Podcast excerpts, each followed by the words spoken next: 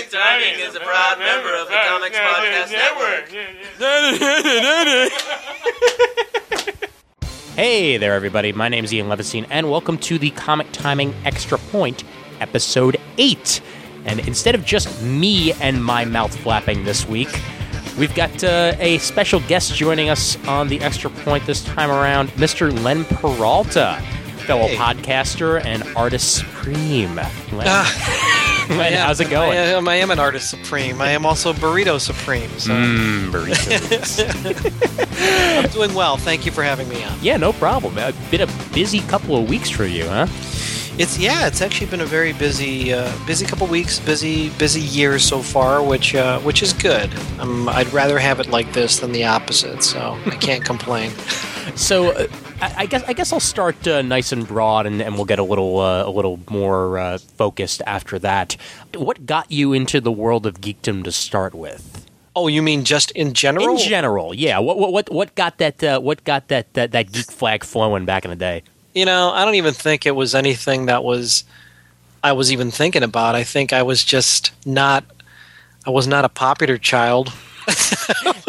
I was, you know, I Sounds had a lot of yeah, I had a lot of strange friends and Mhm. and uh, you know, a lot of you know, like Star Wars, I liked action figures Yeah. and trading cards and things like that. So I think by default I just was kind of I was kind of living my life and doing that stuff and I just it just happened to be part of my DNA. Mm-hmm. You know, I mean that's that's essentially what it is. I mean, I I wasn't I wasn't playing sports. I wasn't involved in any sort of you know like Boy Scouts or Mm-hmm.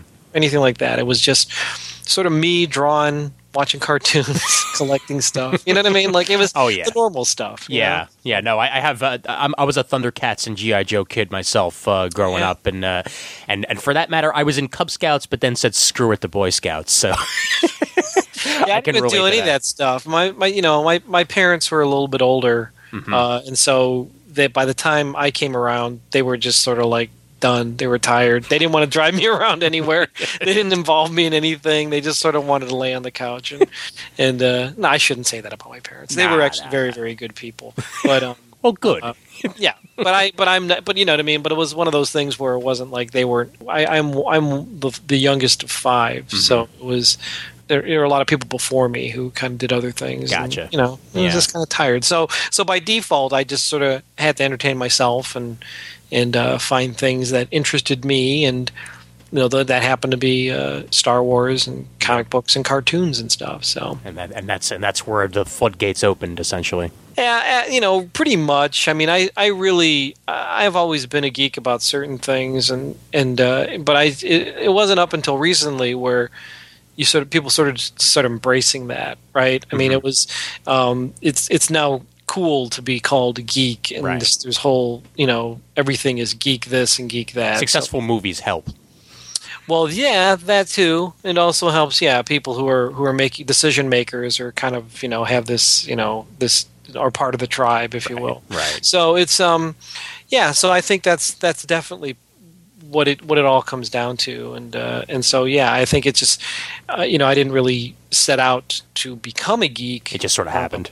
Yeah, I think Yeah. it's just who you are. you Yeah, know? no, I, I feel pretty similar myself. I mean, uh, pretty pretty much like other other than uh, than comics. When I was in junior high, I think what really set it off for me was sitting in front of the uh, the TV, turning on Fox, and getting immediately addicted to sliders, and that was my that was my front door right there. Isn't that like- funny? I know. Yeah. It's like before I knew it, I was like basically just uh, just clamoring for anything in that sci-fi realm I could get my hands on. After that, Right. So, so uh, were you drawing from a young age also? or- Oh, absolutely. Uh, my my mom used to joke that we never had any any uh, uh, yellow pages or phone books in the, the house because you know I would go and I would draw on every single page of of the phone book, and so you know it was sort of frustrating for her. But she also realized that there, you know there was a kind of a creative outlet and a creative itch that had to be scratched, and so so I you know so yeah it was always it was always about drawing stuff, and it was always about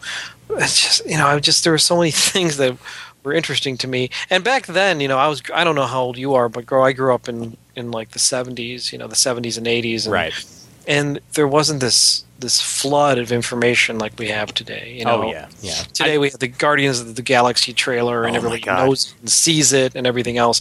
And you know, back then it was there wasn't any of that stuff. You really had to Yeah. dig hard for everything. You know, so You, you had to, you had to wind up with a bootleg of the Fantastic Four movie, if anything. God forbid, man, don't, don't, even admit to that. Please, right? I, I I- I just turned a big 3-0 a couple weeks ago, so that's that's Oh. uh, that's where that draw lies for me. But you know, growing growing up in the '80s uh, as well, that was one of the things that I remember on the playground. I used to pretend I had more turtles toys than I did to try and fit in, and.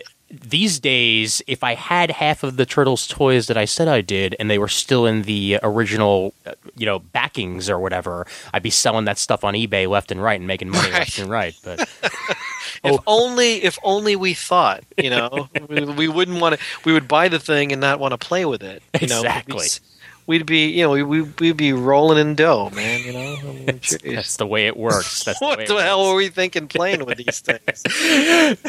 Which is which just reminds me of uh, I think it was uh, what is it uh, comic book the movie if memory serves uh, Mark Hamill's movie where I, I remember a line in that where they're at Comic Con and, and his friend turns to uh, the kid and the kid is is holding onto a toy and, and the mother is like well wh- why don't you take it out and, and and the kid is like no why it's a collectible yeah, I um. There's a part of me too with my kids when they rip open like an action figure or something. Like, wait, that's like you know mint on card. What are you doing? Oh my gosh! please don't, please don't do that. So, so what gave you the uh, the podcasting bug uh, ba- back in the day I mean uh, you, you've had Oh. Jaw- Jawbone for quite some time now I know Yeah, it's. I was just thinking. I was talking to um, my friend Brian Ibbott from Coverville Mhm. about this. Is that you know he's been he's been podcasting longer than I have, but oh yeah we both been podcasting roughly around the same time. He had about a six or seven month head start on me, but Mhm. yeah, it's going to be ten years uh, coming up uh, next year, which is sort of blows my mind. um, well, you know, I've always been an audiophile. I've Mhm. always been someone that's always recorded and fascinated by radio. Right. And um, I, I remember gr- growing up, and this is sort of kind of playing in the whole nerd geek thing is that I, I would have my little Panasonic tape recorder and I would record myself reading comics with the Star Wars music in the background. nice it would be this I would be reading a Star Wars comic like the like the graphic novelization of it hmm and have the music going on in the background and try to match it up. So it was like so it was like an audio drama, right? Yeah. So I was always I was always really really into radio. I would I would always have tapes and and I would record fake commercials and fake radio shows and things like that. So once again, you know, this this kind of thing was always in my DNA. So yeah when I got to college, I did college radio. I did DJing and stuff like that. Same here. High, Yep. high school did did the morning announcements, and I really made like a show out of it. You know, so it was like with sound effects and things like that.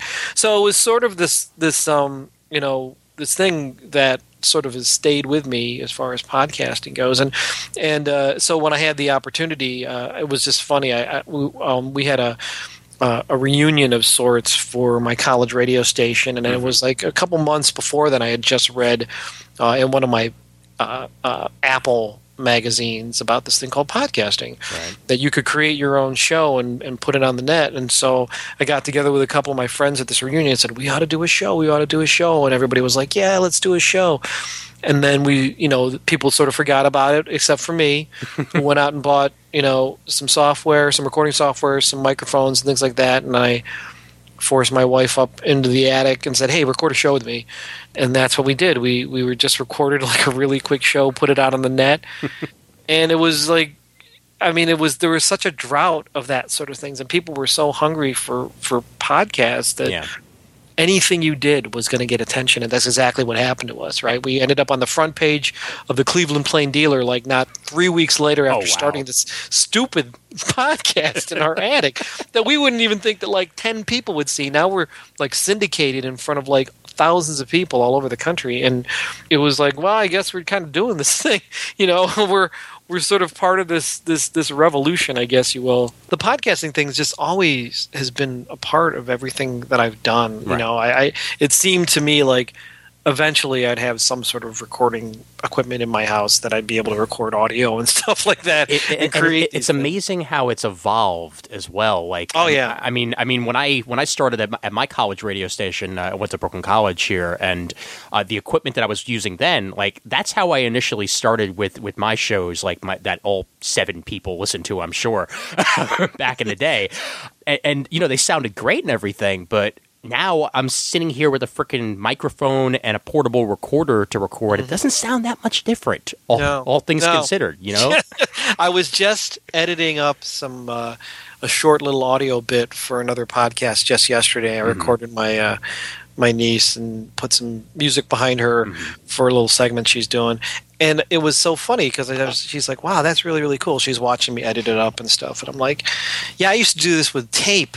You know, we'd have like an editing block and a, and, you know, I mean that shows that dates me, man. Right? We Uh-huh. didn't even have digital editors. We just we put the t- tape on the Yep. on the block and cut it with a razor and put white tape down. And then there'd be like you'd watch a reel to reel with all these little white tape going past. So Yeah. yeah. digital editing. So it's like what i was doing for her was like this is like so freaking easy. Please. like it's like I, you know you should see the way i used to do it in college you don't know how easy you have it. i know this is crazy. You should just do this right in your computer. It's nuts. Please, I I, I used uh, analog uh, video editing software, I, um, hardware actually. Uh, when I, and when I was in uh, high school, I went to Edward R. Murrow High School here in uh, in Brooklyn, and uh, we put together a public access TV show. And I remember the rudimentary equipment that we had, and then compare that to like four years later, five years later, when I'm in college, and we're using Final Cut. i know isn't that crazy It's like it's like what the hell was I doing before this? Like this this is this is sit back and relax in comparison. I know. It's just it's insane. I mean, it really has leveled the playing field as far as creativity goes. Mm-hmm. So yeah, so you know, well, it was very interesting because you know, especially with video, you mentioned video and stuff like that, and I would just I saw this this new video uh, just yesterday from this band called Pomplamoose. Mhm. I don't know if you saw that.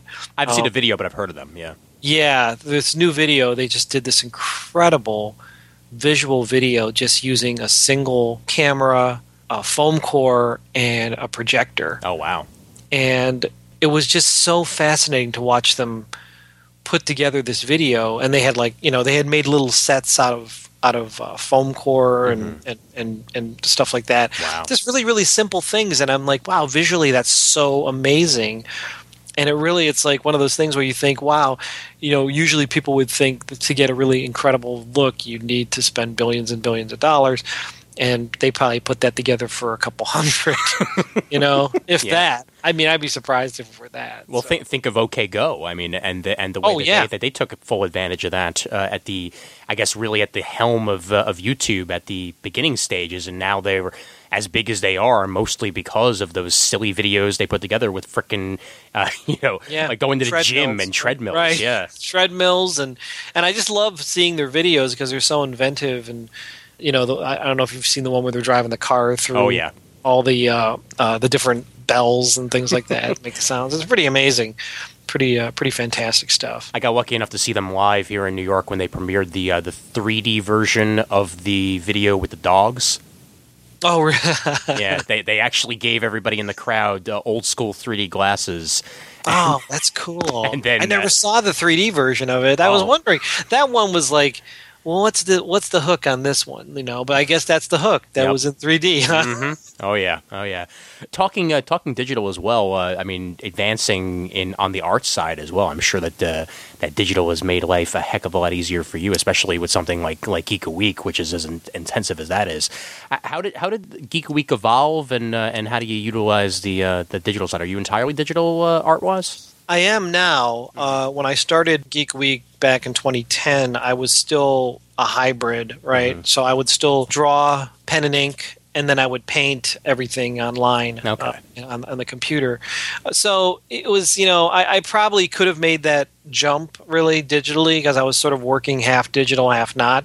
But I felt like pen and ink, I felt I had a little bit more control over what it was the end result was going to look like. And and so for the past two years or year and a half i've been working 100% digitally uh, uh, on all the on all the things uh, on all the art. The and um, on uh, well, actually, yes, it's a Wacom Cintiq. It's actually uh, the higher level one where I'm actually drawing on the on the monitor, Oh, cool. which is something I've wanted to do for a real long time, and uh, it was very, it was frustrating for me um, because I thought, oh well, geez, I you know I'm an artist, right? I can go and I can just sit down and I can start drawing, and Yeah. and it was uh, it took me probably about six months or so of really intensive working every single day on multiple projects to make me feel comfortable enough to say I know how to use this tool, and it was really frustrating to me because I was I was right in the smack dab middle of working on a, a comic book. And I, I did probably one of the most uh, cardinal sins of, of that. I switched gears right at, right in the middle, where I was doing hundred percent. Like I started off the comic um, doing uh, traditional pen and ink Yeah. in color, and then I decided about 30 pages in, well, I'm going to do all digital, and it was tough. I mean, I, I looking at the Shock looking at the system. comic, I was I'm like I can I, I personally can see where I where I made the transition, Mhm. and, and I can see sort of like the mistakes I made and things like that, and and uh, you know, Certainly a way to learn. well, it was. I didn't have any choice, right? I mean, Yeah. I was. I had to put. I had to put out these pages. it was an interesting uh, trial by fire, but yeah. So now, um, with with with Geek Week, uh, with this new uh, year uh, that I'm gonna start putting out next week for a full year, uh, it's all 100% digital, and all the paintings, all the everything, everything is going to be 100% digital, which is. Which is which is which is scary. I mean, not scary in the sense I don't think I can do it, but I, you know, I'm I'm pushing the boundaries of what I want to do visually as well. Right. So that's always scary. I didn't want I didn't want everything to look exactly the way it was when I did it before. I wanted us to be a lot different, and and I'm I'm kind of jumping out of my comfort zone a little bit, but hopefully the art will be good. we'll see. I've I've, I've got about uh, I've got about ten weeks in right now into Okay. the project, so I'm I'm I'm you know little by little I'm getting a little Build better. building steps, building blocks. Yeah, yeah. Where did the idea evolve? Was it just a way to, uh, I guess, sort of respect your uh, geek brethren, or was it just something that uh, that you just you know sort of evolved over time? Well, the story that I tell is, and it's this is the real story. I mean, I've told it several times. I should make something up at this point. I, I just happen to be working on a lot of different cool projects that were all sort of geeky, r- nerdy related. I was, you know, I was, I was part of. I was, I was lucky enough to do some of the early art for um, Paul and Storm's W00tstock, Nice. the traveling show they do with Adam Savage and Wil Wheaton. Oh yeah. Um, so I, I was lucky to do that. I was working on a couple different books. Uh, I was working on a book with um, Trace Beaulieu from Mystery Science Theater and, uh, and uh, Cinematic Titanic. We were working on a book called Silly Rhymes for belligerent children, and uh, so that was that was a lot of fun. I got to show that art off uh, at W00tstock when I was performing on stage, you know, drawing on stage, and so there were a lot of like different things that I w- was working on, and I, I just kind of just jealously wanted to do a lot more of it. And um, I was at lunch uh, one day uh, about yeah, almost yeah. I want I want to say it was it was about four years ago, almost almost to this to this date. I was out with a friend of mine, and we were just at lunch, and uh, and I'm like, I want to do this. I want to do the stuff. And she said, well, you know, she was she's the kind of lady that was like, I want to really help you find what you want to do. Right. Like she's like this helpful person. And, and uh, she said, you should you should um you should draw like a geek a week. And I'm like, well, okay. Well, what does that mean? You know? And she's like, I don't know. You just you just you know just draw a geek a week. And I'm like, okay. Well, well, why? Why would I do this? You know? Uh, But I, I thought it was intriguing. So I uh, actually ended up talking to um, my my writing partner on this, who is Storm from Paul and Storm. Mhm. I kind of kicked the idea past him, and then through this conversation, he's like, "Oh yeah, you should. That's a really great idea. You should do trading cards." And it was like, "Oh, that's like a really cool idea. I really like it." You know Yep. So what I decided to do that day was like, you know, I mean, this all happened in the span of like maybe 24 hours. I was like, I came home, kind of kicked this idea around with Storm, and then and then he was like, well, we should we should do trading cards, and so he's like, I can write the back of the trading cards for you, mm-hmm. and I said, okay, well, I'm going to challenge myself. I'm going to. It originally started off as like a challenge, like I'm going to see if I can do this, if I can draw 52 geeks in 52 weeks. Right. This is to be my, this is going to be my homage uh, to Jonathan Coulton. Uh, he did a thing a week. He wrote a song a week for 52 weeks Oh yeah. so that was that was sort of like a an homage to him, which is why he's the he's the number one card for season one of Geek Week. He's, the, he's the very first card I drew. He was the very first interview I did for it. Um, and uh, and so and so yeah, so I started I started just you know I, I started reaching out to some friends of mine that I knew and asked them if they'd want to do it, and, and they're like, yeah, this would be cool. It sounds like a lot of fun. And I had no idea if I was going to be able to. If there's, I've you know you always do these these projects and you never know if they're going to sustain themselves or if they're just going to peter out or whatever. But That's what makes it fun. well, it is. It is, and and as I did more of it, I realized that wow, this this is actually really cool. This is turning out really great. And then uh, getting back to the podcasting portion of it, I'm like, man, I should really be. Inter- I should I should really be recording these interviews, like, you know, because originally it was just going to be my challenge. But the challenge I was I issued was that I had to I had to connect with the person in some in some way. Either it was going to be through email or interview them on the phone. And I ended up doing a lot of phone interviews. And I'm like, well, I should probably be recording these. And so uh, that's what I started doing. I started recording them over the phone. So if you listen to some of the early Geek Week interviews, they're just really the audio is terrible because it was just I, found some I found some app that recorded my iPhone conversation and I, Oh, wow. I, I took that and, and basically just turned that into a podcast and so you know now now I, I do them all through Skype and everything so they sound a little bit better but Yeah. so it was um it's you know a lot of things just seemed to click you know and as I started working more and more on the project I just started reaching out to people and saying hey would you want to be part of this project and they ended you know surprisingly they all said yes you know like people that I would never ever think I'd be able to talk to in my life you know like they all uh, said yes. Stan Lee and and you know uh, uh, Guillermo del Toro and Neil Gaiman and That's freaking dreams come true right there. well, it was. I mean, it was one day. It was one day when I was working on it where I ended up talking to Steve Wozniak in the morning, and then I had a, a Weird Al Yankovic in the afternoon, Oh my god. and and then I started getting emails from people like you know like the one that always stands out to me is is Thomas Dolby wrote me and was like, "Hey, did you want to talk to me?"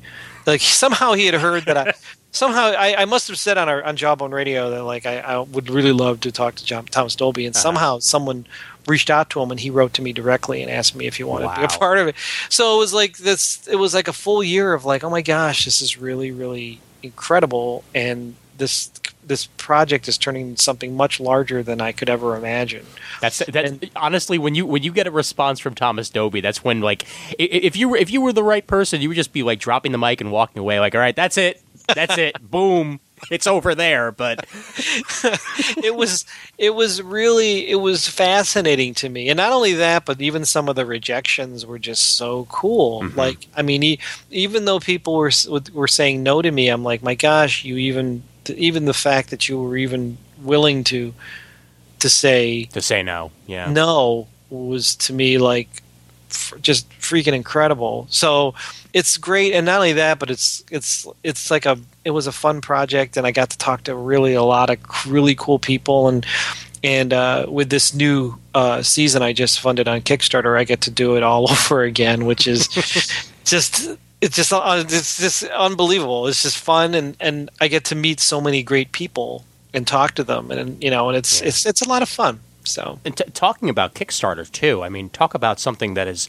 absolutely grown and evolved since its initial inception. I mean, I, w- I was funding projects uh, back when it first started, and they were, you know, they were these small deals that, uh, you know, you like maybe get like you know five thousand, six thousand, or something like that. And and since then, getting basically the the biggest of the big to fund their projects on uh, on Kickstarter. I mean, getting a Veronica Mars movie funded Sure. nearly entirely by Kickstarter. I mean, Yeah. seeing Zach Braff go there and uh, the Penny Arcade guys funding Mm-hmm. an entire year of their of their website essentially through Kickstarter, and Sure. it- it's it's just it's, it's amazing just how much that site has grown and evolved since its initial inception. Well, I think it's more than just Kickstarter. I think it's just crowdsourced funding in general. I think yeah. has has really kind of risen to a point where people don't need to go to banks get take out these enormous loans. They can actually pre. You know, I, I mean, I use I use Kickstarter as a as a pre-order model. As like, you know,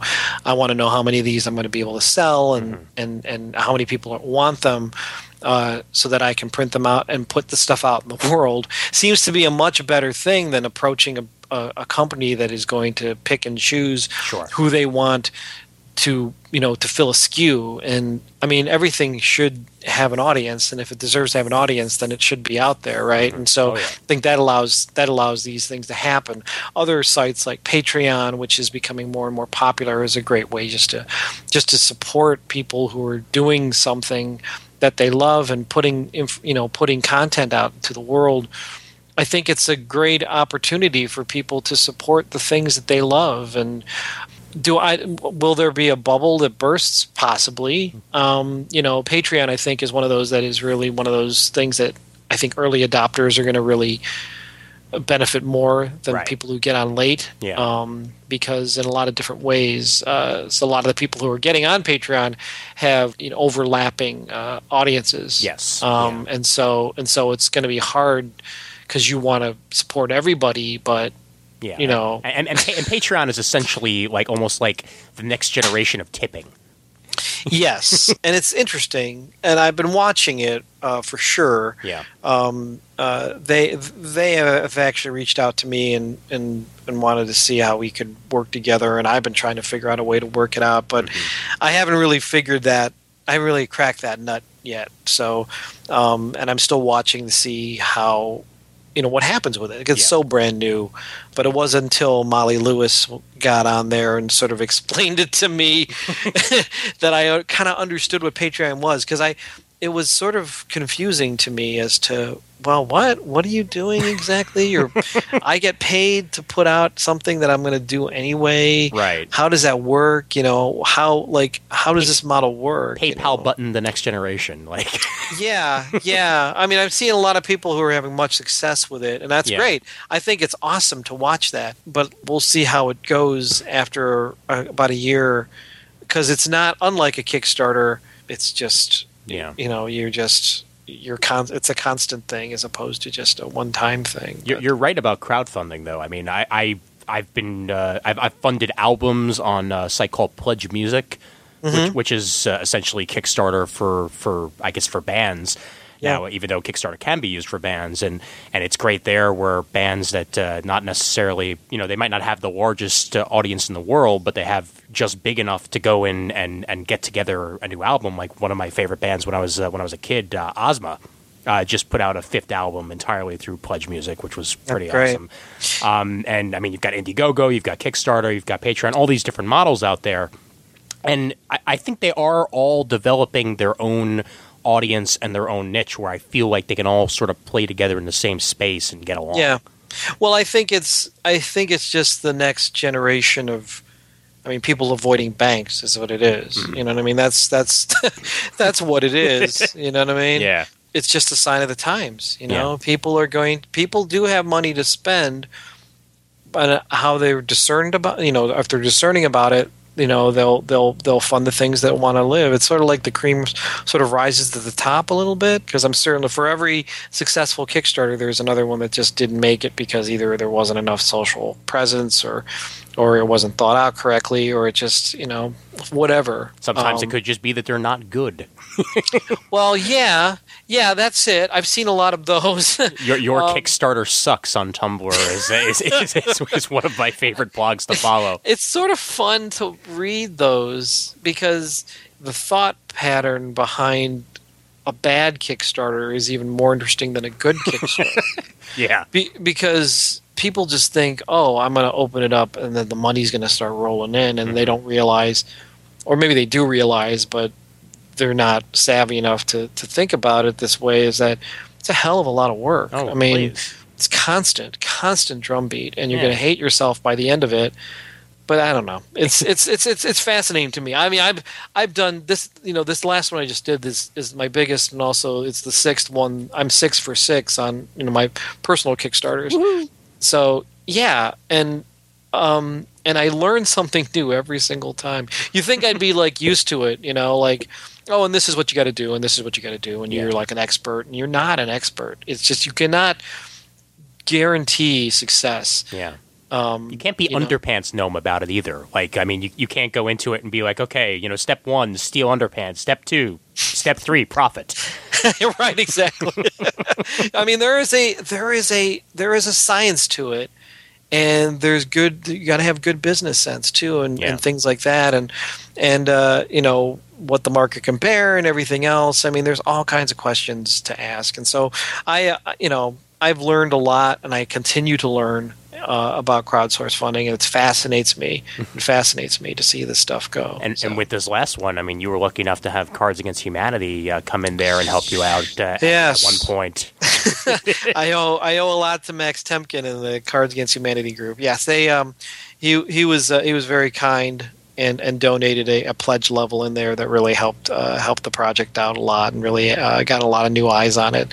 So um so I'm I'm excited. I'm you know I've got this new year of of Geek Week. I'm I've been working pretty hard for the past two months on on getting everything ready. I'm going to start releasing the cards next week uh, and the podcast next week, and so it's a year of content, and it's just it's going to be a lot of fun. I'm ex- I'm I'm I'm just I'm just so happy about it because you know the first time I did it, I I just sort of did it. Right.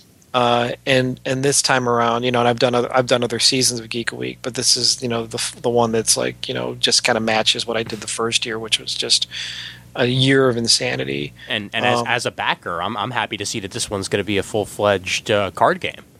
Yeah, that is so. That happened so quickly, and I mean, we have we from the very beginning, like when we had that, like when I told you about the the talk I had with Storm. Yeah. I mean, I, I remember in those first twenty four hours, we talked about turning it into a game, and we said we go this has got to be a game, and Storm and I just we we were not we're not the people to do that. we would create something, but it wouldn't work, and there's play testing and stuff like that. Yeah. And so, and so, um, ironically, uh, when we started talking about that, one of the people we brought up who might be able to help us create this game is a gentleman by the name of Mike Selinker, who is now actually developing the game for uh, for Geek Week and is helping create it. It's actually it's interesting. Geek Week, the Geek Week game is actually part of a larger game Okay. which is not even out yet, called uh, Epic versus Awesome. Mm. And uh, and the way I understand it, and this may change too, so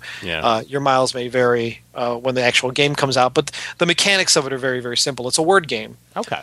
So you you have um, you have say you have Jonathan Coulton Mhm. say, and he has he has words associated with him, and you have Wil Wheaton and he has words associated with him. You play them against one another, and whoever comes up with them like creates a new word out of the words that are on the the card Mhm. wins that round. Okay. So it's uh, so it's it's a word game. It's I find I think that's going to be really hard. you know what I mean? I mean, Yeah. you got to be really good at like just you know boggle and stuff like that because it's because it, and I'm not. You know what I mean? I'm not, I'm terrible at boggle. Boggle's like my, my worst game. But there are people who can like look at the words and go, oh, I can create this word, create this word, and you know. And so so so that's what that's kind of what the game's going to be. But what's cool about it is that it's it's when Epic versus Awesome does eventually come out, and they're Mm-hmm. working on that. These all these cards will be compatible with that game as well. Very cool. So there's going to be a hundred plus cards that are going to be compatible with Epic versus Awesome, but you can play this right now. Like right, well, not right now, but when the Right. when the game when when, when they're finally printed, you can play them. I'm just really super excited about it. I think it's going to be. It just adds a new dimension to this whole this Oh, whole yeah. project, which is so cool, and um and I'm so happy about it because it doesn't necessarily change the nature of the cards. They're still collectible cards Mm-hmm. Just gives them a new purpose, really. Yeah, and it's this thing you if you know how to play the game, you can play the game. If you Mm-hmm. don't, they're just you know you can still just collect the cards. You know what I mean? I'm I'm, Um, I'm sitting in a room surrounded by HeroClix, and I've not once played the game HeroClix. So yeah, Yeah, that, that's exactly what it is, and I lo- that's that's what appealed to me because there was a lot of there were a lot of there was a lot of discussion leading up to it um, about the game, and we we talked about it early when when I when I launched the Kickstarter. You know, uh, we can we turn this into a game, and I'm like, Yeah. well, I can't I can't even think about that yet until we fund. So after we funded, um, you know, I was able to really kind of freely think about this, and these this opportunity just kind of it just happened so, was so quickly. And uh, and it worked. It was almost it, and was what i really liked about it was was that it reminded me of what um, what i liked about geek week to begin with in that a lot of things just sort of clicked and made sense. And uh, as a creative project it was probably it, it well it is one of the most satisfying projects i've ever worked on just because it was my project and a uh, but b it also was very it was satisfying as a creative project because everything was working correctly and all the cylinders were sort of on you know we're all firing at the same time. I'm not saying that hope, you know hopefully this will be able to replicate that. I think it's going to be definitely a lot different just because i kind of know what to expect and um, but uh, but i'm i'm really i'm really jazzed about it i'm really happy and excited about this project to be working on this project again it's just so much fun and and I know you changed your uh, your art style a little bit to reflect the new cards. Uh, I know you're you're going entirely almost like portrait style with these. Yeah, I'm doing digital painting, which is uh, which is like I said earlier, it's scary. I mean, I, I, I had done. Um, I felt confident enough because I was I was sort of leaning in that direction anyway with some of my stuff, um, and and you know I I, I did a um, I did a couple of portraits in the fall that I really I felt were really uh, indicative of the kind of work that I wanted to look like. One of them was uh, was a, a painting of uh, Walter White, Bryan Cranston from Breaking Bad, Nice. and I, I was like, okay, that looks cool. you know, because I had been trying for about that whole two year period, trying to trying to really kind of come up with something that that worked. That Bryan Cranston painting seemed to be really good, and then I was involved with an art show for The Big Bang Theory. Um, Oh, cool. they had asked for a piece of art, and I did this uh, painting of uh, Sheldon as the Green Lantern that ultimately was rejected by the the gallery, not by the gallery, but by but by the powers that be. Mhm. So it was an unreleased painting, but I still love the painting, and I thought, well, geez, I I think I can I think I think I can take this and kind of work with the kind of you know work this art style into uh, what I wanted to do with Geek Week. So, uh, so that's what I'm doing. And once again, it's trial by fire. you know, I'm I'm finding that I'm like I'm trying new things, but I'm still sort of I don't want to get lost in I don't want my style to get lost necessarily into it, and which is could be which is can be very easily done. Um, and uh, and so it's been it's been very uh, it's it's been interesting, and I I'm just looking forward to the days where I'm just able to just sit and paint. you know, I've been working really, really hard for like the past couple of years. Past the development stage and uh, and then to the all right, let's do this. Well, yeah. I mean, there's so much. There's so much work that goes into Geek Week. Like just, just move. There's so many moving pieces to it. Where and and and that was the nice thing that the Kickstarter has afforded me is that I've been able to kind of, you know, hire a team that can help me work on this part of it. And, and handle that while I kind of work on the on the creative part of it, which is Very cool. which is which is great. You know, it allows me to do that. You know, Yeah. Ironically, a lot of other projects sort of popped up too in the middle of all this stuff. So I'm like, I'm finishing some projects that popped up, but I'm, you know, what I really want to do is get back to, to doing the Geek Week stuff, which Yeah. which which will happen. I mean, this this a lot of things will die down. Oh, sure, yeah, yeah. And, and bef- before I, I mention one of those other projects, uh, something I wanted to point out to you. Uh, I was in uh, Tokyo a couple of months back, and I, I learned while there that their their walking signs essentially are Walter White. there, there's there's this uh, there's this image of a guy in in uh, in a bowler hat, like all over Tokyo Oh my gosh. to try and to try and show you like which side of the street you're supposed to be walking down. And the first time that I saw it, I was, like my eyes bugged out. I'm like, what is what is Walter White doing all over Tokyo? What the heck?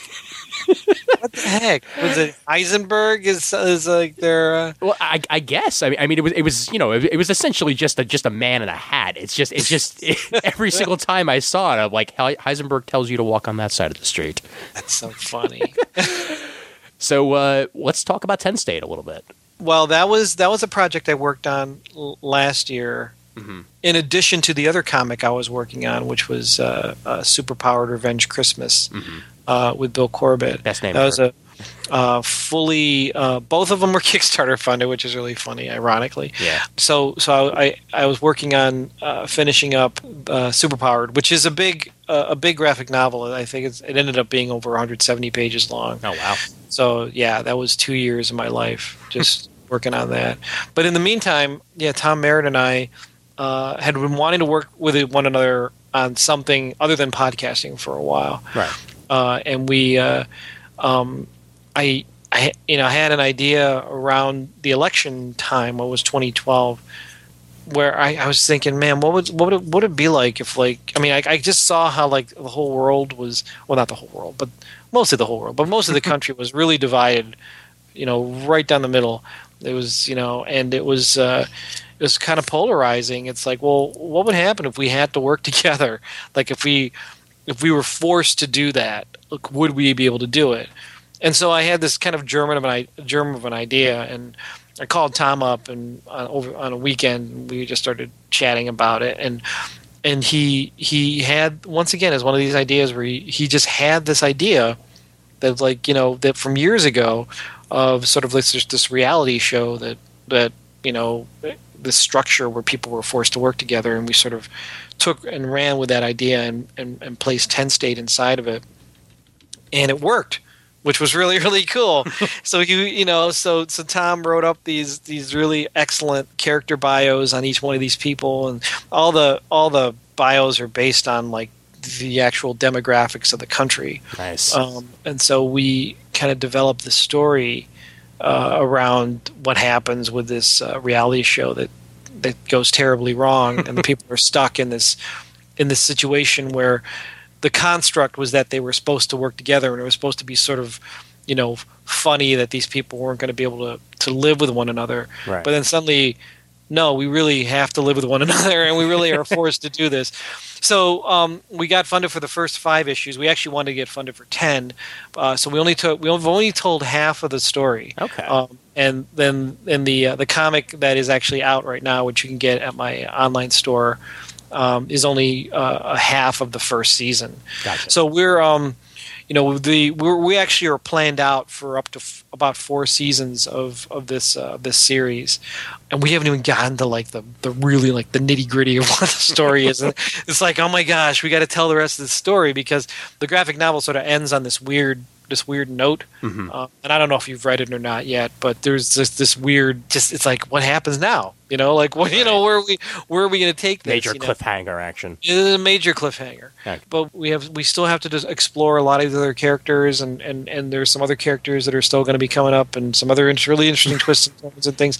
It's it's a it's just a it's a great story, and I'm really I'm really proud. It's an actual comic book that I worked on. It's just really really cool. It's on my it's on my. I was actually looking at it today because I was I um I was looking because of Guardians of the Galaxy, right? Yeah. I pulled I, I needed to reference that for something, so I pulled out Guardians of the Galaxy, and I'm like, oh, there's our comic. It's right next to Guardians of the Galaxy and Age of Ultron and Batman Year One. Oh, Oh my gosh, look, it's right there. So it's it is pretty cool. It is a pretty cool. That is awesome. yeah. So so yeah. So um, we're looking at ways on how to to make this happen again and continue with the process. Uh, And it's on Yeah. Comixology now too, right? It is, as a matter of fact, the digital issues. Uh, uh, digital issue number two just showed up on Com- Comixology today. Nice. So you can get the first two issues, uh, and it looks the way they're the way they're running them. It looks like they're they're going to be re- released maybe maybe once a month, maybe. Okay. So uh, so in the next couple months you'll be able to get them, and then there's we're also releasing the digital version of the uh, of the actual graphic novel. Of all collects all of them, collects all the pages, uh, all the all the all the comics, but it also has like uh, an interview with Tom and I and some other interesting images and stuff like that that, that aren't there. So yeah, it's it's it's really cool. It's it's something that I once again would never have thought that I'd be able to do, but it was uh, it And was it great. yes, it was. Well, it was cool too because Superpowered and Intense State I worked on them simultaneously.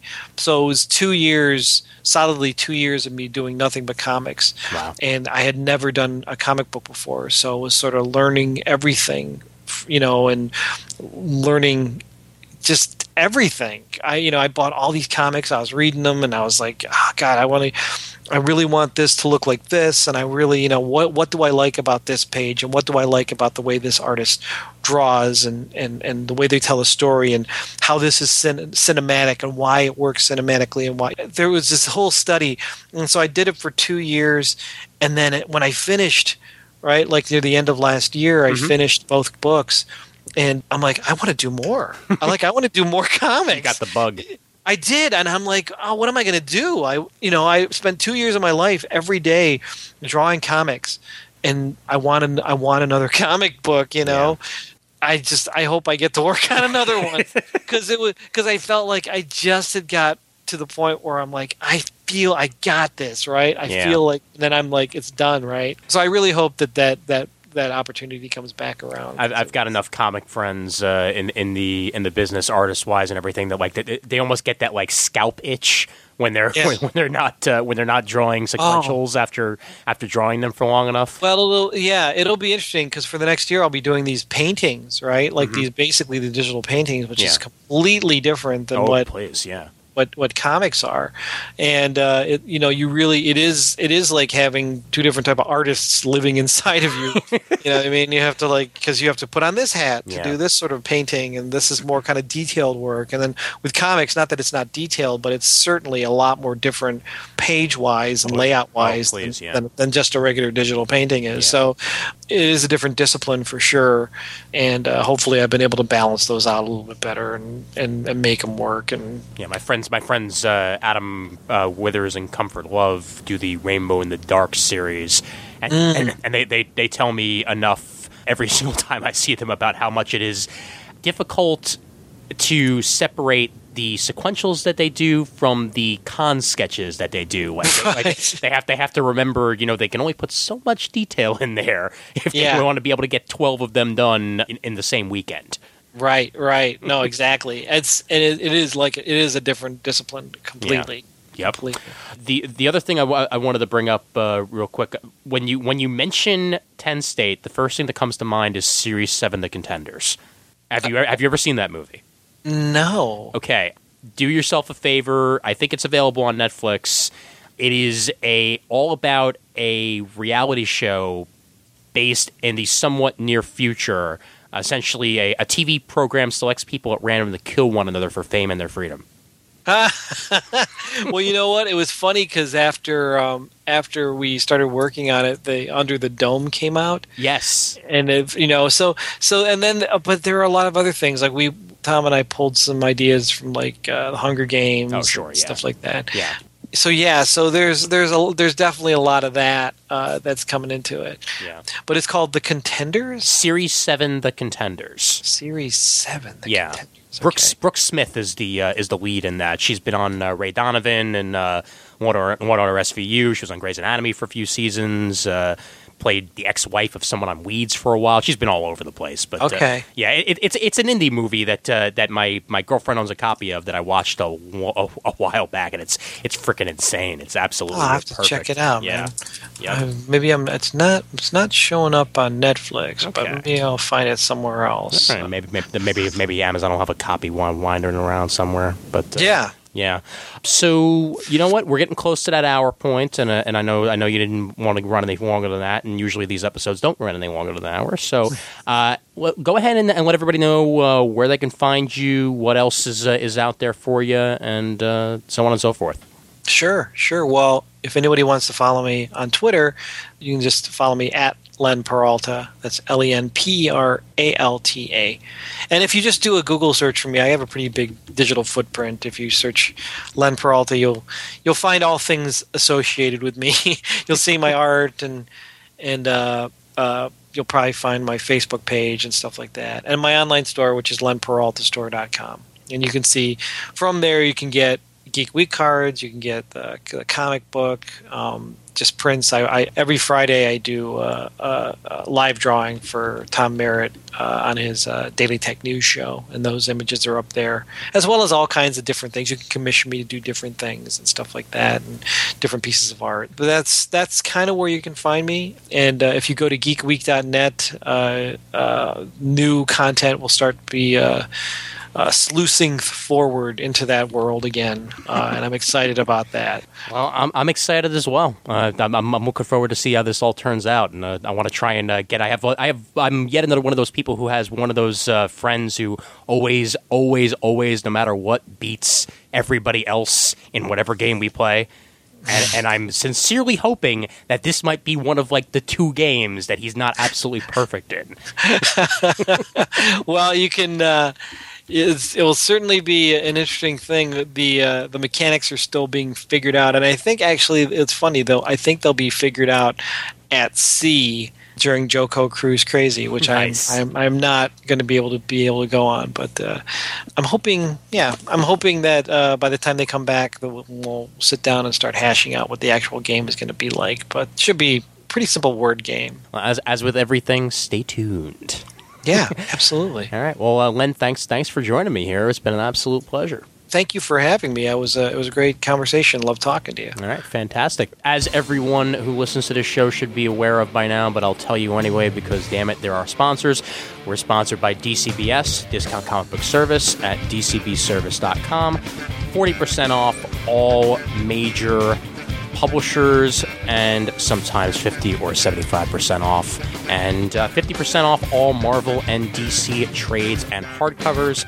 And you can head directly to their Comixology storefront to save even further on your monthly order with DCBS discount comic service. We thank them very much for their sponsorship of Comic Timing.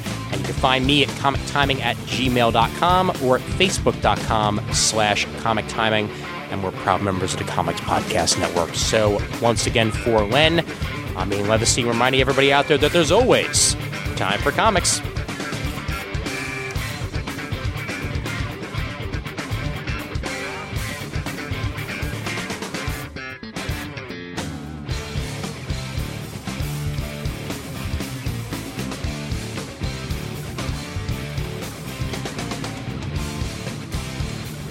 Where are you based out of again? Uh, I'm in Cleveland. Oh, okay, cool. Yeah, how's how's the weather been over there? Well, it's been cold, but today it actually was a heat wave uh, of 40 degrees. Ooh, and boy. tomorrow, tomorrow we're expecting rain and 50. So I can't complain. It's been it's been below 20 for over two months. So yeah, that's that's that. You just pretty much described life in Brooklyn, actually. Yeah. well, so you know exactly what it's like. Oh yeah. Oh Yeah. yeah. Yeah. No, we, we, we, we just had the break in the weather today, actually, uh, with a little bit of rain, and tomorrow it's going to be pretty much the same thing. Yeah, yeah. That was uh, that's where we're at. So it's um, it's good. It's good. happy, happy. right? Get, get, get, get, actually, uh, be able to get rid of some of that snow and uh, and uh, get rid of some of those snow banks, for that matter. Oh yeah, absolutely. Do you have a DVD queue with Netflix, or do you, are you are you just streaming? Oh, I'm just streaming. Okay, yeah, yeah, because I see here Series Seven is uh, is DVD queue only for Netflix at the moment. Yeah. Well, maybe it'll maybe that'll change. Yeah, who knows? Yeah, but, but def- definitely keep an eye out for that. Like I said, it's one of those uh, sleeper hits that uh, that nobody ever really knows about.